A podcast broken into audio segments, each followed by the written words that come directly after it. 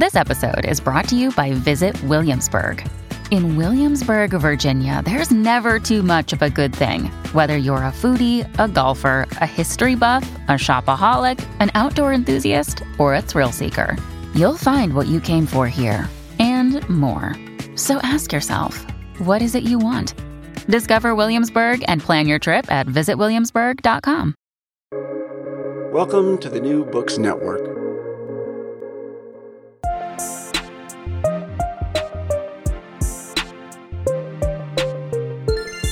Hello, and welcome to Novel Dialogue, a podcast that brings novelists and critics together to explore the making of novels and what to make of them. Today, we're blessed with a truly starry lineup Alejandro Zambra, Megan McDowell, and Kate Briggs. So, I'm John Plotz, one of the many hosts you're going to be hearing in season four of Novel Dialogue, which is devoted to translating fiction and fiction and translation. So, as loyal listeners will recall, our podcast has always been basically a triangle in nature. A host opens the gate, and then out rush a scholar and a novelist, and hijinks ensue. So, well, this season, we're going to play around with that format. Today, a novelist, his translator, and a noted theorist of translation are going to form that triangle. Well, I am going to be a fourth wheel, I guess, which is mainly going to roll along silently. I think that's what fourth wheels do.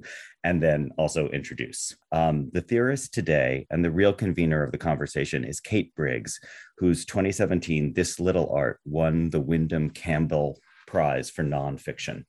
The prize citation speaks of this little art accurately as at once a memoir, a treatise and a history, but perhaps inaccurately, depending on how we think about translation, when it calls it her first book, since she also earlier put out marvelous English versions of two Roland Barthes books, The Preparation of the Novel and How to Live Together. And I should add, she's also since published uh, Entertaining Ideas and a word on the street, Kate, you can confirm or deny, has that, that you have a novel forthcoming as well. A kind of a novel adjacent thing. Yes. A novel adjacent thing. we can okay. talk about that. Good. Yeah. Um, no, yeah, in the space of the novel, I should simply say it's a novel. Yeah. Oh, good. Okay, thanks. Well, well, anyway, Kate, welcome. It's great to meet you, and thanks so much for doing this. Thank you. Um, and also, Zoom present today is the prize winning translator Megan McDowell, a Richmond, Kentucky native who now lives in Santiago, Chile you're so lucky. um, so the Latin American writers she has translated include Samantha Schweblin, Mariana Enriquez, Lina Meruane, and of course Alejandro Zambra. So Megan, thanks for being here. Of course, thank you. And so speaking of uh, Alejandro, tada, or as Nietzsche might say, ecce homo. Um, you probably know him as a Chilean poet and a fiction writer, the author of such marvelously witty works as The Private Lives of Trees, Ways of Going Home, My Documents, Multiple Choice, and most recently, Chilean Poet, which I think we could also say, continuing this question of translation, we could say are also books by Megan McDowell, at least the titles that I read, since every word of Zambra that I've ever read was in fact put down on a page by Megan in her role as translator. In any case, um, Alejandro, it's a, a joy to meet you, and really a thousand thanks for being here and for speaking with us in English. So, good morning. Thank you. Thank you for this invitation. So glad to be here. So, with that Olympic torch lit, uh, Kate, I'm just passing the flame to you. Okay. Um, wow, what an honor. I feel like this is um, a long overdue meeting in a way because I've admired your work, Megan and Alejandro, for so long. Um, and yeah, I have so many questions. Um, I, I, mean, I guess we what one something we planned uh, to sort of start things is to ask you to read, um, and to read from Chilean Poet, which is a novel I've now read twice. And as I was saying before the recording started, um, made me laugh, made me laugh out loud. It made me cry. The ending makes me cry. Um, I think we might um, you need to read the whole thing in order to reach the ending, obviously. Um, but it's such a beautiful, such a beautiful book. Um, I hope that we might talk about sort of reaching and the time a novel takes to read and the kind of effect that it produces and what happens when we reach the ending of this novel without trying to give too much away to readers or listeners who haven't read it yet. But um, I wondered if you might begin by sharing um, some of the work in Spanish and also in translation in English in Megan's translation, um, and that could from there we could talk further about what these passages are doing and everything else. Okay. We can do this. yeah. So, thank you for your words about this novel. I'm going to read a, a short poem that is inside the novel, and, and, and, and then Megan, you, you might read it in English. Okay. El viento es un él, igual que el trueno y el rayo son ellos. Pero la nieve, que nunca he visto, y la escarcha, que conozco, y la garúa, que es igual a la llovizna, y la tempestad son ellas. La palabra lámpara es una ella, igual que la palabra mesa, y la palabra palabra, y la palabra alta. La palabra verano es un él, igual que el invierno y el otoño. Se dice una primavera, se dice un terremoto, un tatuaje, un lunar. Se dice una peca, una cicatriz, una herida, una lluvia, una gota, pero un gotero. La uña y el corta uñas, la lata y él abre latas, pero el pie y el puntapié, la noche y la medianoche, el día y el mediodía, pero la sombra y el sol, el cuerpo y el espacio, la mano y la blusa, pero el pie y la pisada, y el deseo de no jugar nunca más con las palabras, y el deseo de no jugar nunca más con las palabras, y el deseo de no jugar nunca más con las palabras.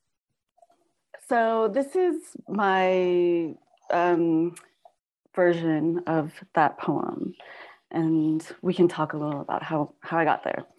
Um, in my mother tongue, the word for earthquake is masculine, though I may disagree. The word for tattoo is too. The mole on your skin, that's male. But a freckle is female, like a scar, like a wound, like the rain and a raindrop. But a leak, now that one is male. The wind is a he, same as thunder and lightning. But the snow, which I've never seen, is a she. And the frost, which I have, is also a she. And so is the drizzling rain and the storm. The word for lamp is a she, naturally, and likewise the word for table, and the word for, ch- for word, and the word for charred. In my language, the words for winter, summer, and fall are all male. Only spring is a female season. I may disagree, and I do, but those are the words that we have. A fingernail, she, and nail clippers, he. A bottle, she, and its opener, he.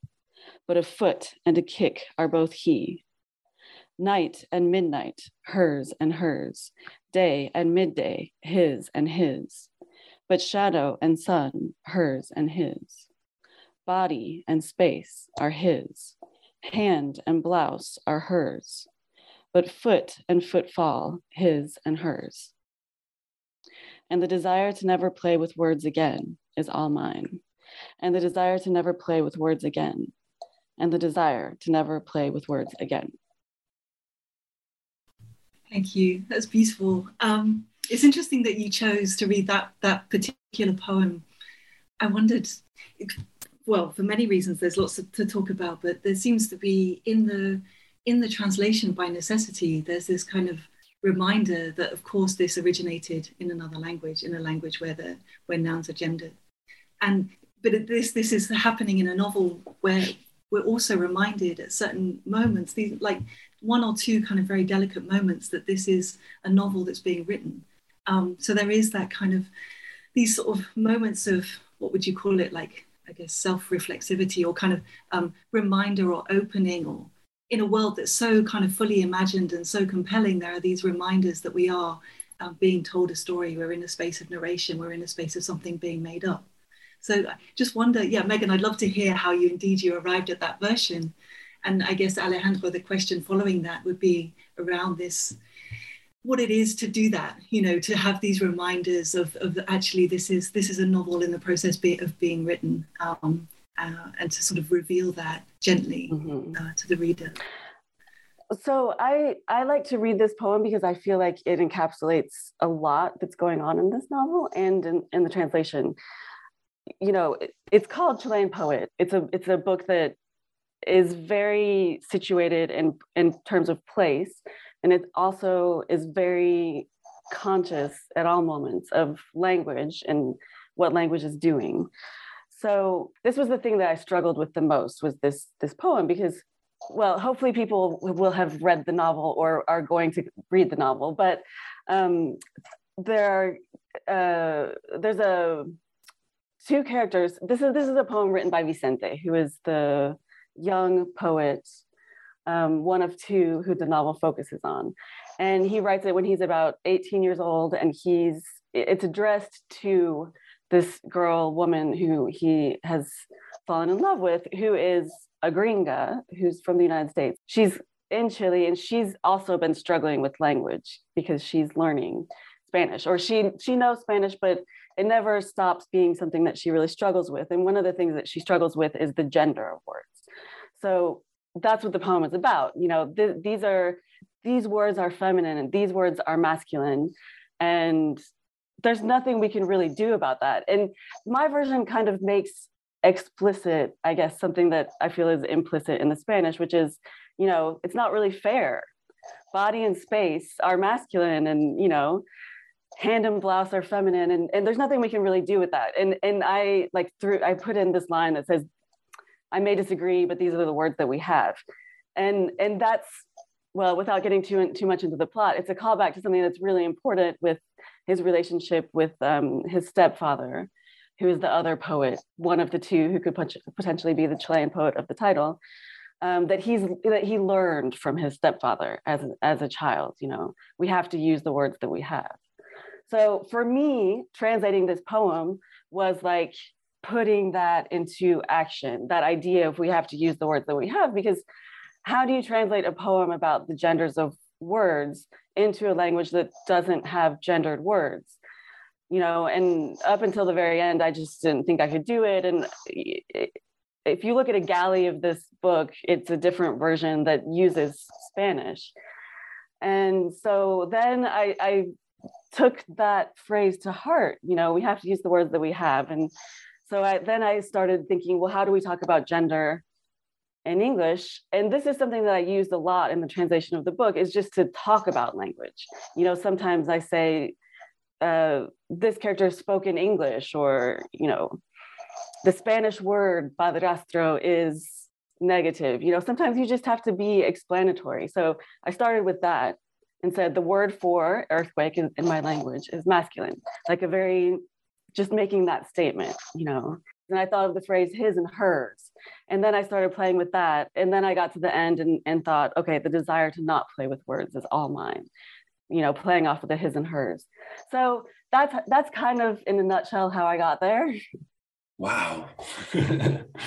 well, there are many things to talk about. Uh, um, I would just add um, about this poem we, we just read um, that, that it, it is related to correcting other people's pronunciation. You know, when, when, you, when you speak a second language, uh, um, in, in Spanish, I think it's very common that people would get to speak Spanish, making many, many, many mistakes, and nobody would correct you for many reasons. Uh, in a way, uh, English is the language we, we've been exposed.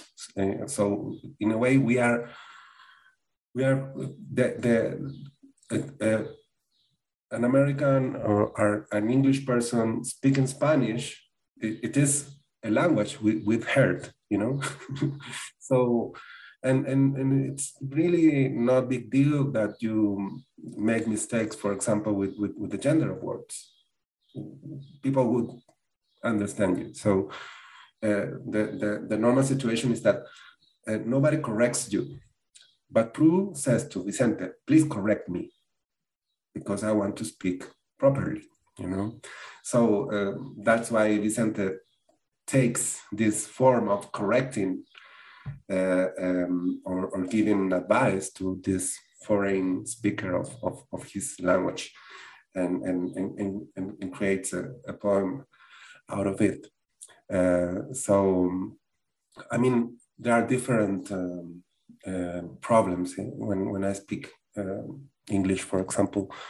I feel very stupid because I don't have I don't have a, a really alternatives. You know, uh, I have one word for saying one thing, and and in Spanish, uh, uh, obviously you, you you you you go with the flow, and you you have many skills uh, that that that you you are not even aware of. Uh, but when you speak, you you feel you feel that that you can go this way or that way. But I feel like um, in in in this book, the the character of Pru and and also Gonzalo and Vicente, like they, they're all in a way Chilean poets. they're all in a way poets, right? Because they're both. There's something Alejandro has said. I'm pretty sure I got this from him. That like you know people always think that writers and poets are the people who really are good with language but really they're the people who are the most uncomfortable with language and they like feel it grating on them and you know and and they question every word and and they feel like the word there aren't words to say what they really want to say and and and Pru is doing that as she is living in Spanish. You know, she's trying to figure out how to use words to express herself and in so in a way in a process that is similar to how the poets are trying to express themselves through words. And the same way Gonzalo when you know when he talks about the the word padrastro, stepfather, that you know has this negative connotation, but we don't have any other words and um, we have to you know use them in order to change them. And um, i don't know i really related with pru in, in in that sense because like so many of her experiences like when she's when she's giving when she's interviewing people and she spends the whole day speaking spanish she feels this mixture of exhaustion and pride you know and and yet she's very aware that like alejandro says she's limited and she she has to she lingers over details too much and um, she struggles to to tell stories. But it's kind of like being a it's kind of like being a kid you know when you're learning the words for things. Yeah. You know and it's like it's there's a beauty in it. When it doesn't maybe from what you're saying is this you know that there's there's well poetry begins or writing starts to begin when language no longer goes without saying. It's like it's not it's mm-hmm. something that is kind of open open to question in the way that as translators like it has to be because we're you know we're suddenly confronted with like the, the, the, strangeness of english of how english works when you're trying to bring another yeah. another set of sentences into it but it makes me think of when i'm teaching um, often i'm working with with non-writers like artists who have no interest really in becoming writers particularly but nevertheless are working with language and often with mm-hmm. people for whom language is a second or third language and um, for whom english is a second or third language and one thing i often say as a starting point is that you realize this, this is a force actually this is not a, a limitation this is your force because it does it means that you bring to bear exactly that that kind of questioning of not taking anything for granted in the way that mm-hmm. um, in the way that exactly is happening at all levels. I love that they're all they're all Chilean poets um, in different yeah. ways. Um, yeah. But Alejandro, ask, what about can I this? jump in with yeah, sorry, yeah, yeah. As you guys were talking, especially Alejandro, the point you made about like that sense of depletion in a second language, as a you know the kind of word cloud of possibility in your primary language, and then the second language where there's only you know limited pathways, the one word you have to use because you're not sure about the other words. Does this does this make you guys do you think about this question of writers who end up writing in a in a second or a third language people like joseph conrad i mean the possible or nabokov even?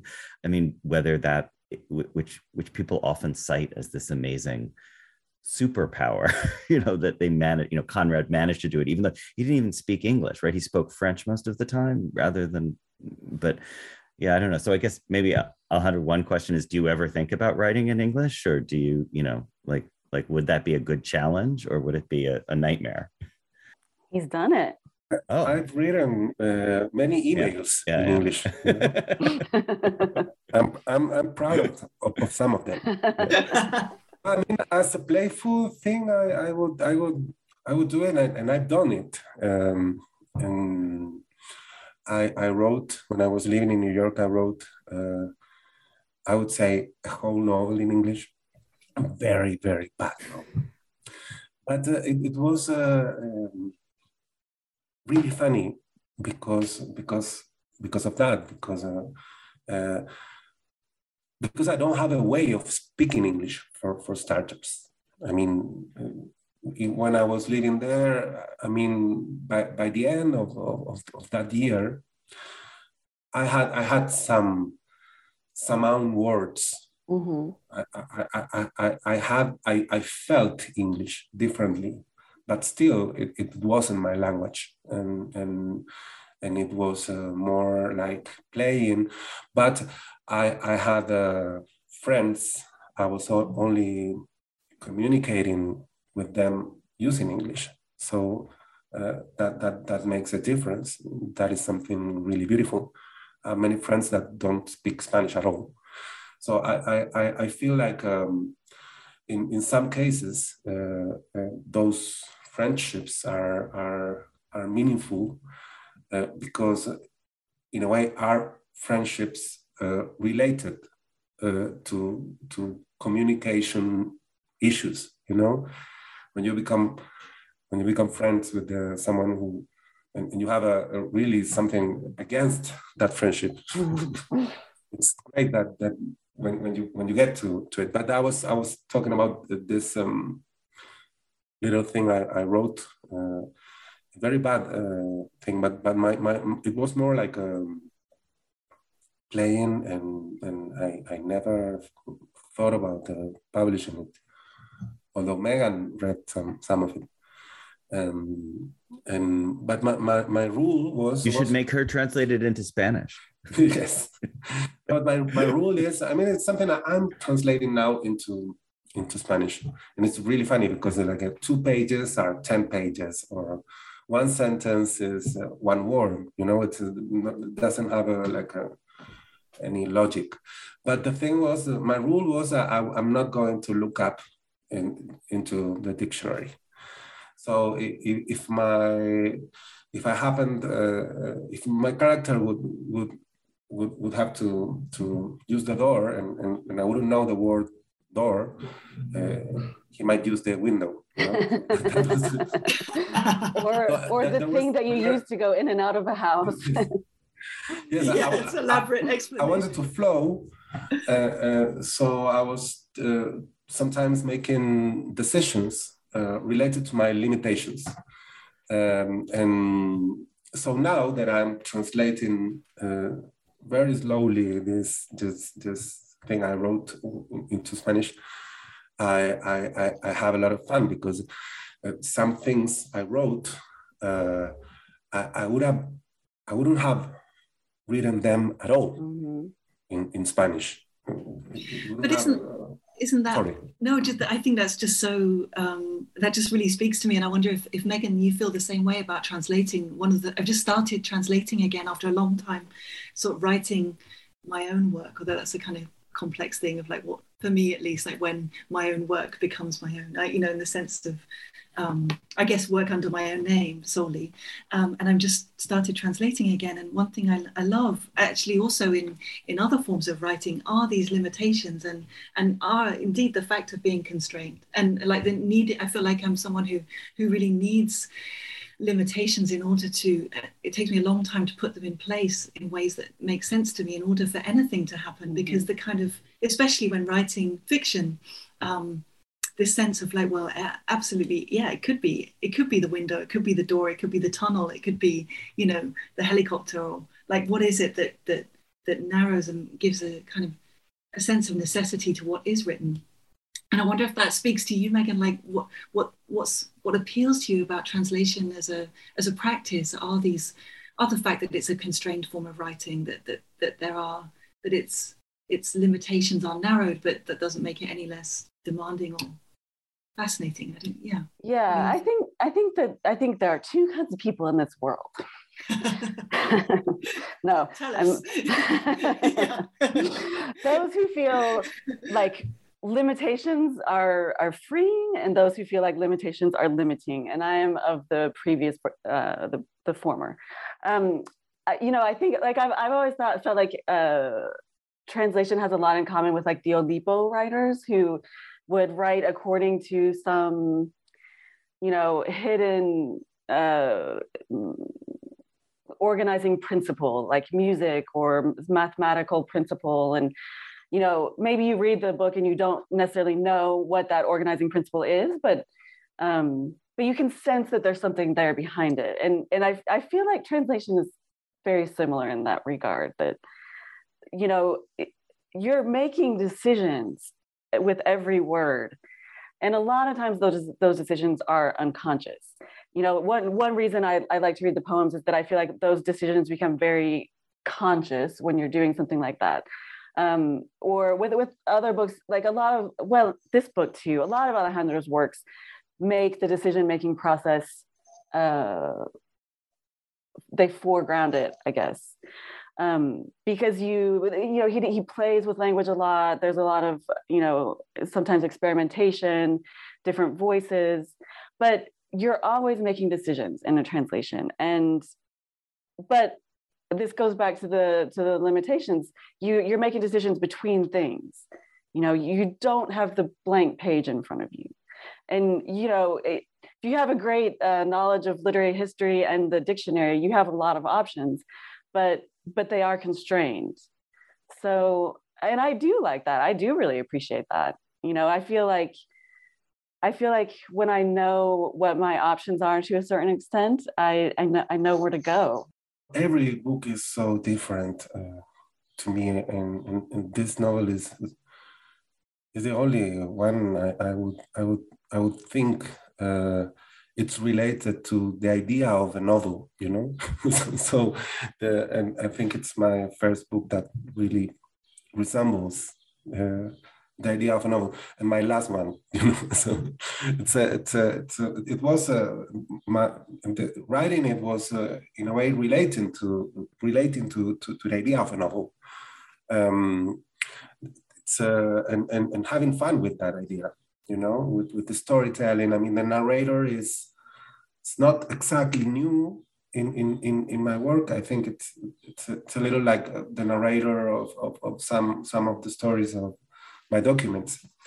Uh, I mean, it's it's about conversation. It's about conversation, and and, and I think uh, the narrator is more talking than writing, and, and that makes a, a, big difference between this book and my former work. But uh, in a way, this contradiction is, is uh, inside the novel. You know, between brevity and, and, and long forms uh, between um, characters who hates novels but happen to be inside a novel you know same way we sometimes hate life but we are alive and and and and this this idea that the, that a, a poem is related to intensity and a novel is uh, it's more loose and it, it's more about uh, i don't know life and, and so, in a way, I, I wanted to, to recreate everyday life. I mean, this is the first time I, I really want to do that exactly. Repetitions, for starters. Uh, repetitions, uh, the way you deal with them, the way you never re- really repeat things uh, or mistakes. Uh, but uh, um, this is also a novel about being a poet or, or trying to become a poet. And, and there is this big question why? Why why do you want to why do you want to be a poet? Why, why do you want to become a poet? And and and, and there is this other a similar question that uh, it's more more in the in the autobiographical level like uh, why uh, when I was 15 years old uh, I, I, I found it reasonable yeah. to, to, to, become a poet uh, and and and I, I, have to say that uh, it was very important to me uh, uh, the moment where my characters started to be really different than me. Uh, at first, obviously, uh, both of them were in a way similar to, to, to, to my experiences. But uh, there was a moment where I, I, I was able to, to, to really see them uh, and and that moment was um, exactly uh, the moment when I wrote their poems. I, I interrupt the, the writing and I, I uh, dedicate dedicated uh, I would say one week, but maybe it was one month uh, for, for writing their poems. Uh, not because I wanted to put them in the novel. I had the idea I, I would want uh, that to happen. I mean, I like that. I, I like when that happens in, I don't know, Nabokov's books.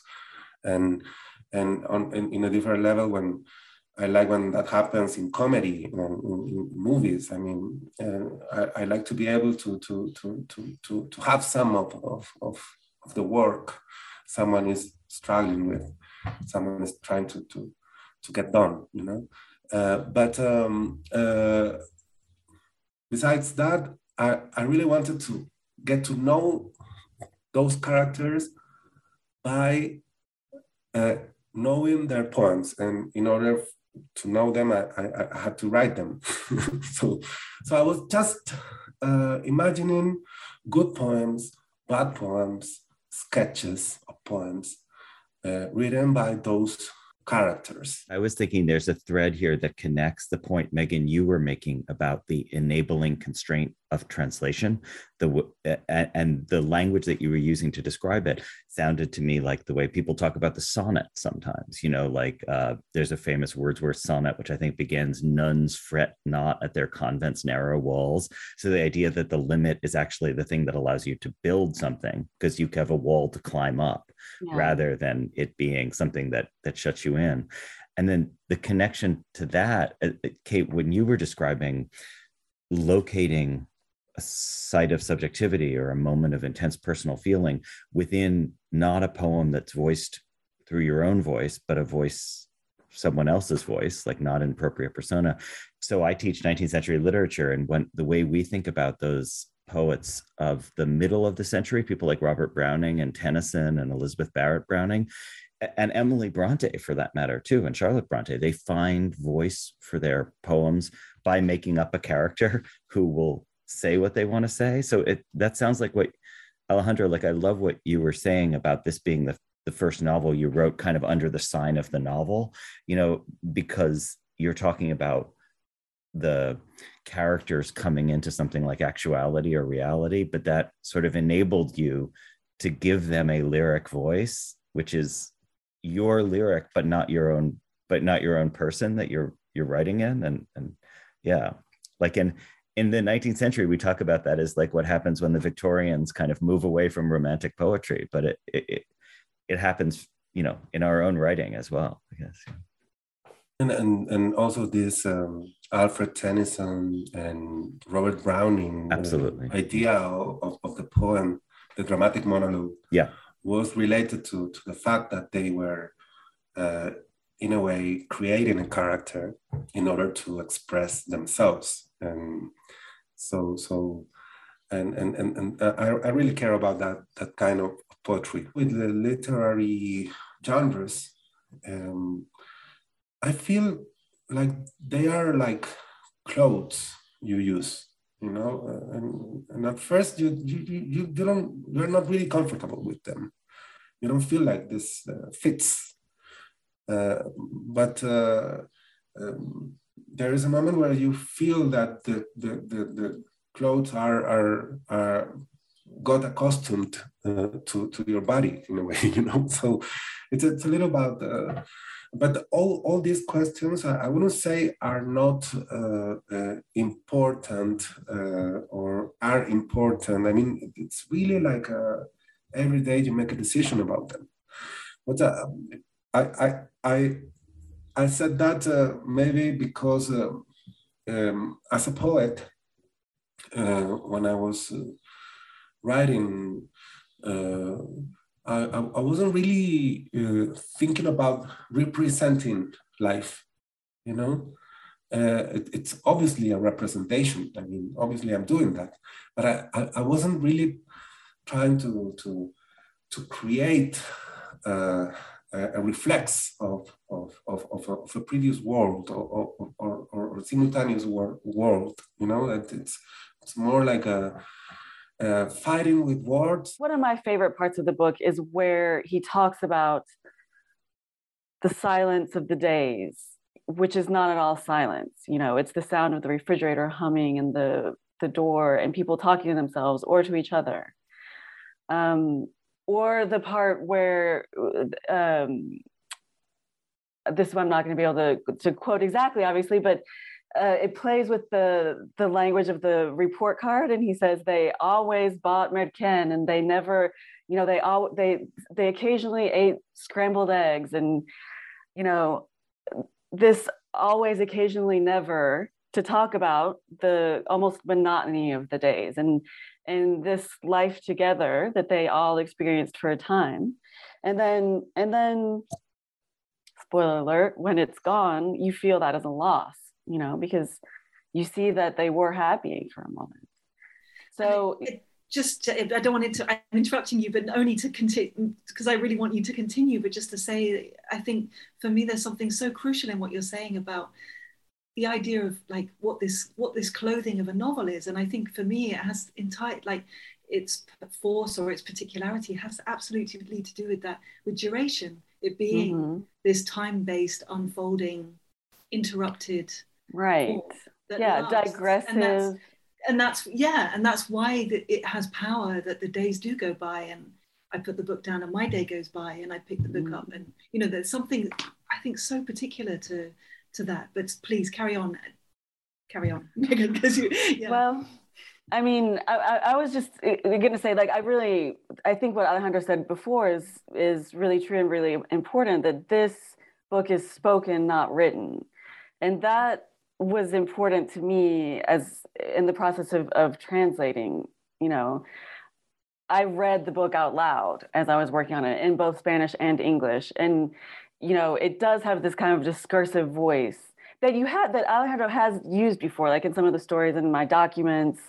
Um, but but it's it's expanded, and that voice was really important in dealing with a lot of the the questions of language that I had to deal with. You know, because as you said in the beginning, this book is very Chilean, and there are, and I wanted to preserve that and I didn't want to, um, you know, I think in a, a, lot of times in a translation, there's this tendency to over explain or to homogenize and to take out the foreign and all that stuff. And you can't do that, obviously, in this book.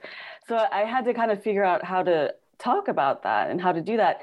And I did it by just pretending I was talking to someone in a bar, you know, mm-hmm. like, oh, the, so he said this in Spanish, you know, or, um, just just explaining it in a very in like a colloquial way in a way that that that people can understand or leaving words in spanish but but explaining them within the text you know? And i felt like this was a voice that you could really do that with um, because while every word is there for a reason you know like alejandro thinks a lot about language and and knows exactly why everything is there. And I do know, I, I feel like I have to know that too in the process of translating, like why certain words are there. So everything serves a purpose. And I had to keep asking myself what that purpose was. And sometimes that purpose was to maintain awareness of place, let's say, or awareness of, of that thorniness of language. I'm really interested in, in the gap between people who don't read at all and people who read a lot, you know, uh, including people who read two books a year, you know, five books a year. You know, this is something I'm, I'm really obsessed with because uh, I believe uh, um, I belong to to the people who don't read, who don't like literature, you know, and and I I I I, I don't want to forget that. I mean, I, I had this temptation when I was a student. I I I like theory a lot. I like theory a lot, and, and academy uh, uh, felt like a new home uh, where I was able to speak this uh, new language. And I was smart and I was accepted by these teachers. So my future was, in a way, uh, being part of that. But, but there was a point where I, I learned that that was impossible because I wanted to communicate uh, with the people I love. So there is something really twisted and, and, and, and hard to explain. Uh, I would say in English, but in Spanish it, it would be it would be hard for me to, uh, which is related to uh, not. Um, I think that that is really uh, um, made a difference in my way of writing, in my style. Uh, uh, my style is changing the whole time, but I always feel like I, I have to um, talk about the very complex things I want to talk in, in, in a very simple way. And, and that uh, uh, and that movement is, is present in, in, in, both books and I think in, in all books I, have written. Like I, I feel like, um, and, and this is something that it's explicitly uh, present in, in Chilean Poet, which is in a way a novel about uh, literary vocation, but explaining literary vocation. You know, so um, to me, it's very important moment where uh, Vicente in the little room finds these books, uh, Emily Dickinson and Gonzalo Millán. Uh, those books are there, and he flips through them and don't like them at all. He, he doesn't he doesn't like those books. Uh, and some years later, uh, he, he, he does like something. And uh, he doesn't know why. And that's so important. And that's why I think literature is in a very bad position uh, uh, today because uh, they, they, they, they, teach literature and, and, and so, so you always feel like you have to you have to understand literature and, and, and if you compare that to music, now kids know about music from the very beginning. And, and nobody is telling them, this is music. No, music is something you have to learn. And there are different kinds of songs. No, they don't need that. They play with it, they feel music, they listen, and at the same time, they know they are able to play music. You know, this is something really twisted about literature because uh, for many reasons, reasons we, we do understand, literature is now divided in, in, the, in the reading side and, and, and, the, the writing side, you know, even, even as, as in, in university, you know, you have to study literature, uh, history of literature, literary theory, and something really different is uh, writing. There's no reason for that if you think about it and if you compare that to the way, for example, architecture is taught, you know, and, and, and literature has this, uh, so, so they, they, they, they teach you, well, this is a poem, and but they don't show you uh, 40 poems. 40, it's like they would, they would tell you, okay, this song is music, and, and that's it, you know? So, so in a way, uh, I wanted this novel to talk about uh, uh, literary vocation. I mean, the moment where, where what, what's the word for for for arveja or chicharo? P. P. P. Uh, P. P. E. A. P. E. A. well, this is the moment where uh, the he, Vicente reads a poem about a, a lonely, a solitary pea in, in the refrigerator. You know, so so uh, he reads this poem and, and, and he, he, he, he, he's really happy because someone wrote a poem about this.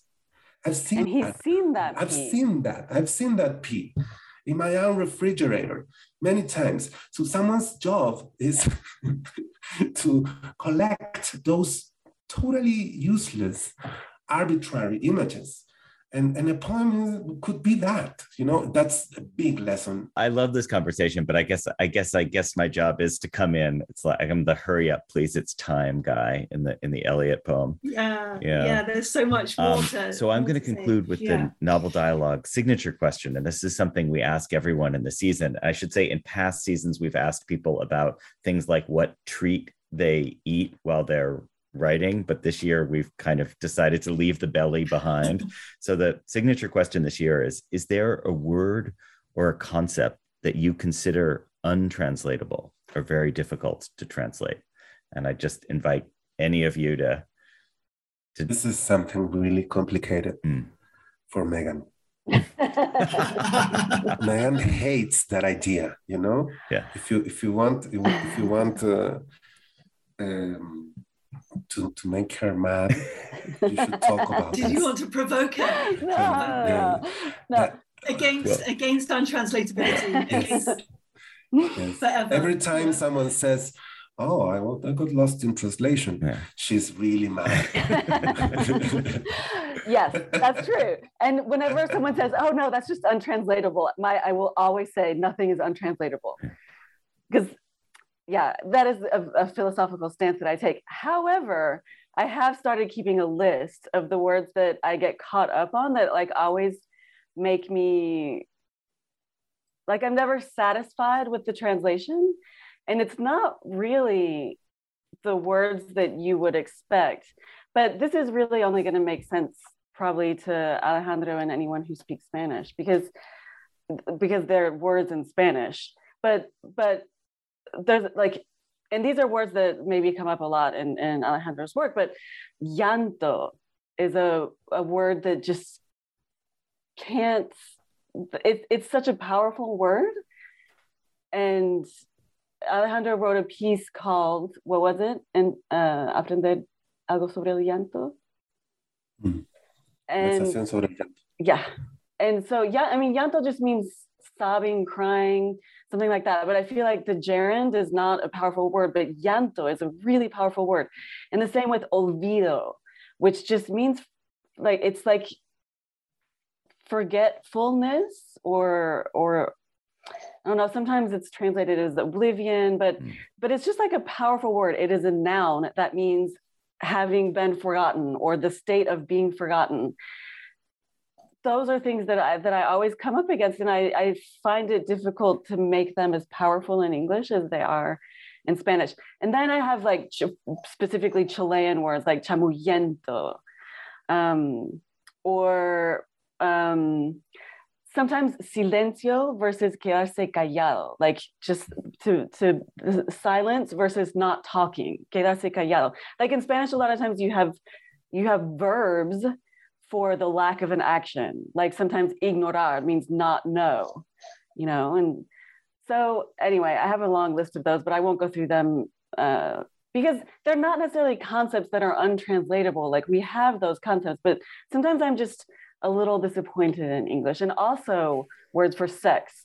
English has much fewer words for sex than Spanish and much less satisfying curse words and that must have been a huge project for this novel in terms of like the, oh, the, yeah. the, demand on your on your vocabulary in relation to you that. Should... Can I, can I kind of yeah no go ahead i was just going to say you should yeah. see the the long exchanges we had with our editors over the word penetration in english really brilliant no, there's lots of there's you know there's like and shitting yeah. and like you know there's there's but can I just put forward that I think the cat's name I think darkness is a better name in English. Mm than the um I did then then um what is Oscuridad. it in Spanish? Obscuridad. Oscuridad.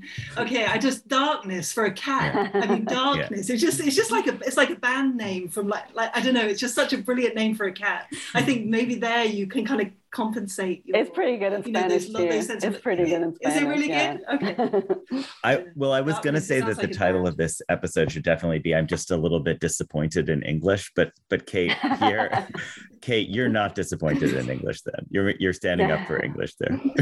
no, but I agree. I think um, with everything Megan said that there's a sense it's not like it's not that there's an impossibility. It's not like there's not a way of doing things. Mm-hmm. I think it's always possible to rephrase. That's our work to say it again, to say it differently, to release new meanings through the rephrasings. But there, are, there is one um, sort of phrasing that I, I, bring into my English language. Um, in French, you can say j'assume, like assumer, which means all kind, lots of different things, but very compactly. Like if I were to say something like a I cry easily, which is true, Mm. you know, um, mais j'assume, you know, I, but it means I accept it. It means I take it on. It means I, I don't apologize for it. Uh-huh. It's, you know, it means a lot of different Mm, things yeah. in one kind of, and I find that would be one thing that if I'm talking with, uh, you know, uh, my family who also speak French, then I can say that, put that in Mhm. as a kind of shorthand because it's quite useful. Mhm. Like, Yeah. I accept this. I, I, I take. I don't mind this character failing if it is one. You know, in that example, um, assume is really useful. Huh. So there are just certain things where it has a force and it has an economy. That's the thing. Yeah, yeah, exactly. um, and it and it may be a pleasure in the in the in the voicing as well, and it's that that you that you're seeking. Um, yeah, but I, I also take the stance of uh, of, of against against untranslatable. Against Yes. untranslatability. Okay. Yeah, yeah. When you speak Spanish, you know, Spanish is spoken for so many people in many different ways, but uh, we always understand each other. Um, so we are kind of used of, of, of this uh, uh, little tricks between Argentinian and Chilean way of speaking Spanish and Mexican way of speaking Spanish and the way they speak Spanish in Spain is a little more different than the way we we we we, we deal with it um, in, in in our countries. Uh, so in a way, you, you are always translating yourself. And if you read books, I think literature is like a second language for, for, for everybody. I mean, uh, uh, you you are you are you, you might not uh, speak a second language, but uh, if you read novels, uh, if you read poems, uh, you you you want uh, language to to work in a different way, and and and I really like that. So the question about uh, uh, what it what it is and, and what what it feels untranslatable, uh, uh, it's a question I like a lot because when you get to that, uh, you, you're getting to something that that that that that it's uh, important to think about, and and Yeah. so I, I would get uh, uh, uh, closer to Megan's fear about two kinds of people. Because in, I think, uh, well, there is also a- an international way of speaking Spanish, a, a very dead way of speaking. Yeah, like neutral. It's uh, the, the language of best-selling books. I mean, uh, I mean, I'm, I'm talking about the genre called bestsellers, no, not, not the books that, that sell well, you know, because in, in Spanish we call them bestsellers, and that means uh, like, um, I don't know how to say, commercial. commercial literature. Commercial. And, and so th- there's many writers that, that, that use Spanish in a way every uh, person would uh, get it without um, feeling uh, a real way of approaching that language, you know? Mhm. So, so it's uh Mhm. very interesting, I think. Yeah, because I thought you were, I thought the point you were going to end on was something like it's translation all the way down, like in every slippage and every move from genre to genre, there's translation. But then you ended by saying, no, but there is this way you can iron out all of the space. And, and we have that in English too, right? Like business English or standard English. I feel like I.A. Richards tried to develop that simplified English, but he didn't need to develop it because it's the language of like international business meetings or something. So And there's yeah. also bad English, which is the, the English I speak. And, and it's, uh, sometimes it's really easy your, to me. your English might be many things, but it's not that. No. Sometimes it's really easy to me to speak uh, with people who, who have the, the English as second language because Yeah. Mhm. Right. that- with with, yeah, with, with, with, a, with a person from from Holland who speak the same bad yeah. English, you know. yeah, that's a lot. That's a Randall they Jarrell speak amazing, Yeah, they speak yeah, amazing, do. amazing English in, in here, which is a limitation on my Dutch learning, I have to say, because they're just like they right. just astound me. Right. Um, but I agree. Yeah, I like that meeting meeting as two non, you know, second language speakers of a common language, and it feels like a territory that's all your own. I really like that. Yeah. Uh, speaking French with other non-natives French speakers.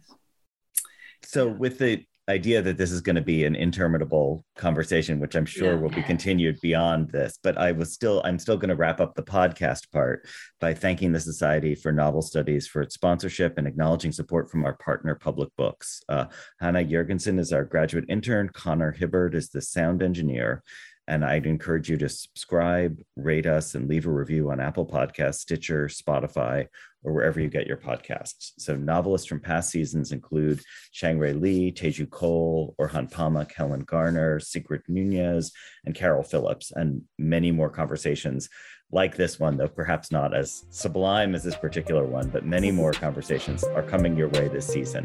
So thank you all so much for participating. Um, you know, Kate, Megan, Alejandro, it's been a great pleasure. And thank um, thank, thank you thank, very much. And thank you all for listening.